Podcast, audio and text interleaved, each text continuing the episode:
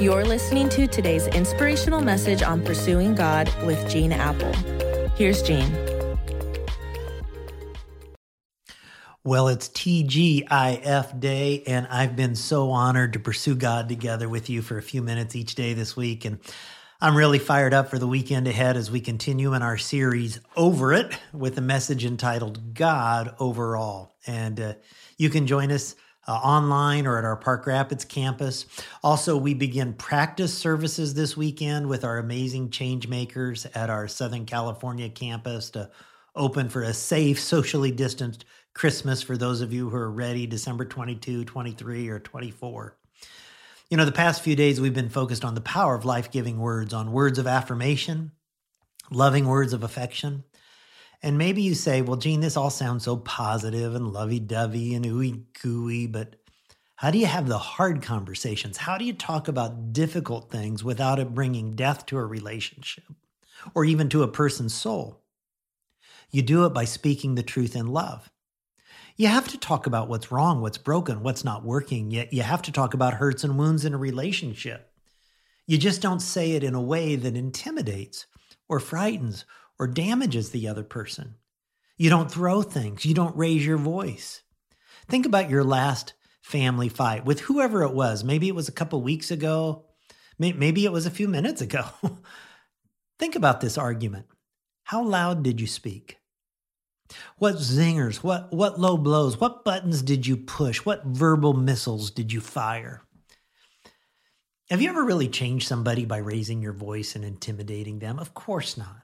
And this is why the Bible says in Ephesians 4 15, we will speak the truth in love, growing in every way more and more like Christ.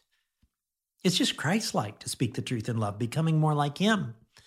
And it's amazing what you can say and how it will be received when you speak the truth in love. I mean, so much of communication is just about tone of voice, right?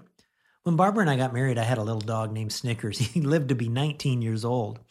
And it was a funny thing with Snickers. I could say anything to him as long as I said it with love. I, I could say, Snickers, you're the ugliest, dumbest, most worthless dog I've ever seen. He'd just wag his tail and stick his tongue out, you know, and pant and smile. On the other hand, I could scowl and say, you know, Snickers, you're the best little dog in the world. And he'd scowl and bark at me back. A loving tone in your voice disarms some of the most volatile disagreements. It, it de escalates the emotion. The Bible says in John 1, verse 1, that Jesus was full of grace and truth. And that's what we have to be, aspire to be like. I say what I believe, but I do it in such a way that you're not intimidated by it because I say it with love, truth with grace. You see, truth without grace is mean. Grace without truth is meaningless. So I don't just say, oh, everything's okay. You're burning the house down, but daddy loves you. No.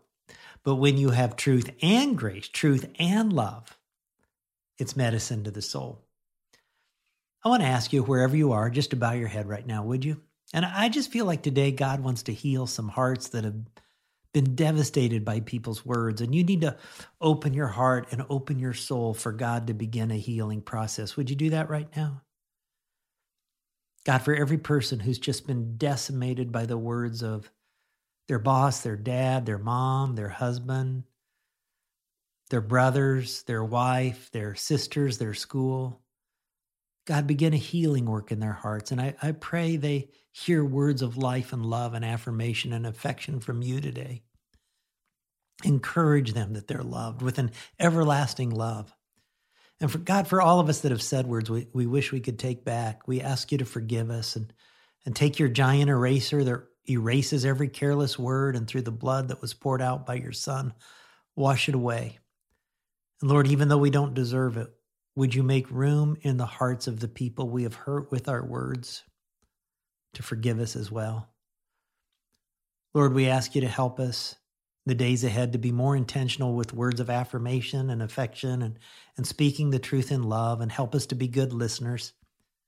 Use maybe even this weekend to, to build people up instead of participating in a culture that can't wait to criticize and cancel others and tear down.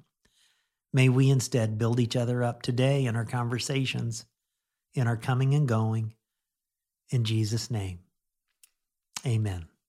Amen. Have a great weekend.